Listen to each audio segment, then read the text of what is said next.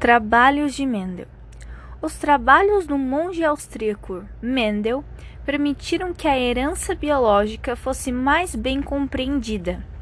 As razões do sucesso em suas pesquisas foram principalmente o material escolhido e os métodos de estudo. As plantas de ervilha apresentam um grande número de descendentes e ciclo reprodutivo curto, o que possibilitou a análise de várias gerações sucessivas. Além do ciclo curto, as plantas de ervilha são de fácil cultivo e apresentam flores hermafroditas. As flores hermafroditas apresentam órgãos reprodutores masculinos e femininos em uma mesma flor. As ervilhas apresentam características bem visíveis e de fácil observação. Mendel estudava um de cada vez, ignorando os demais detalhes o que proporcionou uma amostragem com grande número de descendentes. Foi possível aplicar seus conhecimentos matemáticos na análise dos resultados, estabelecendo uma relação numérica entre eles, feito inédito na biologia até então. Ao estudar a hereditariedade de diferentes características, Mena descreveu suas observações e encontrou padrões na transferência de atributos concluiu estatisticamente que algumas características eram mais numerosas que outras durante o cruzamento das ervilhas.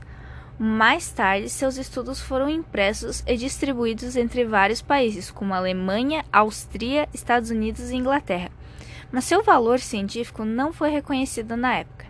Os cientistas não estavam acostumados com análises estatísticas das descendências, portanto, não valorizaram o trabalho de Mendel. Ele teve uma função burocrática no mosteiro e não pôde mais desenvolver estudos científicos. Mendel faleceu em 1884, nesse mesmo mosteiro, aos 61 anos. Somente em 1916 anos após sua morte, seu mérito foi reconhecido. Três cientistas, trabalhando separadamente e simultaneamente, chegaram às mesmas conclusões de Mendel, razão pela qual ele passou a ser considerado o fundador da genética. Os estudos de Mendel então criaram possibilidades para a compreensão dos mecanismos evolutivos e auxiliaram no desenvolvimento da ciência atualmente conhecida como engenharia genética. A genética tem provocado transformações econômicas e sociais, como a descoberta de novos medicamentos, a utilização de células-tronco, o mapeamento genético e a, e a terapia genética.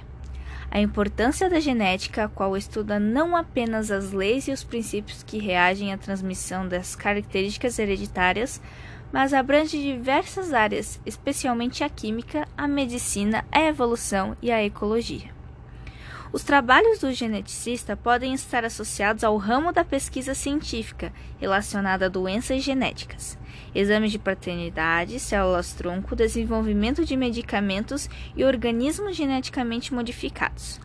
Outra possibilidade é a pesquisa referente ao aconselhamento genético, voltada ao diagnóstico de família com propensões genéticas a determinadas doenças e verificação da probabilidade de repetição nos descendentes.